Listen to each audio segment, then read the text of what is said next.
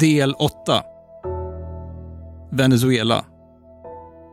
Ett land där man faktiskt har upplevt hyperinflation i nutid, det är Venezuela. Bueno, nosotros vivimos muy felices, una infancia eh, maravillosa. Ja, hon växte i en eh, väldigt fin eh, barndom.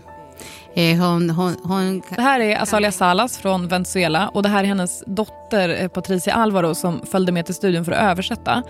Azalia berättar att hon hade en härlig barndom. De var inte rika, pappa sålde lotter. De hade det liksom inte så fett men de hade det ändå tillräckligt bra. Men sen blev det värre. Realmente eh, hay que diferenciar dos épocas. La época antes de Chávez y después de Chávez. Och sen kommer Chávez i, i vad säger man, i mappen, eller i kartan. Azalia utbildade sig till läkare, gynekolog, jobbade med cancervård på olika offentliga sjukhus. Och hon säger att det fanns liksom en tid före Chavez och en tid efter Chavez. Chavez då är Hugo Chavez som blev Venezuelas president på 90-talet. Precis. Det finns ju väldigt mycket olja i Venezuela eh, och Chavez ville använda de här pengarna som man fick från oljan eh, och satsa dem på välfärden i landet. Bra idé. Bra idé. Eh, Det som hände då det var att statens utgifter blev jättehöga. Och sen föll oljepriserna och det hade man kanske inte riktigt räknat med. Eh, intäkterna sinade och för typ tio år sedan, som en följd av massa ekonomiska problem, så började priserna spåra ur. Eh, 2016 så nådde inflationen runt 800 procent. Hasta hace cinco años, o seis, l- yo, con mi salario público que devengaba, ¿verdad?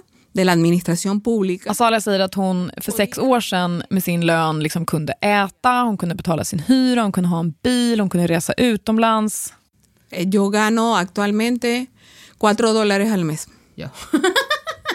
Lön är fyra dollar. Hon säger att hon får eh, betalt i bolivares, alltså den lokala valutan. Idag är hennes månadslön som offentligt anställd läkare värd motsvarande 4 dollar i månaden. Så mycket har liksom den venezuelanska valutan fallit på grund av inflationen. Och Det här är så absurt att hennes dotter Patricia liksom skrattar när hon översätter det här.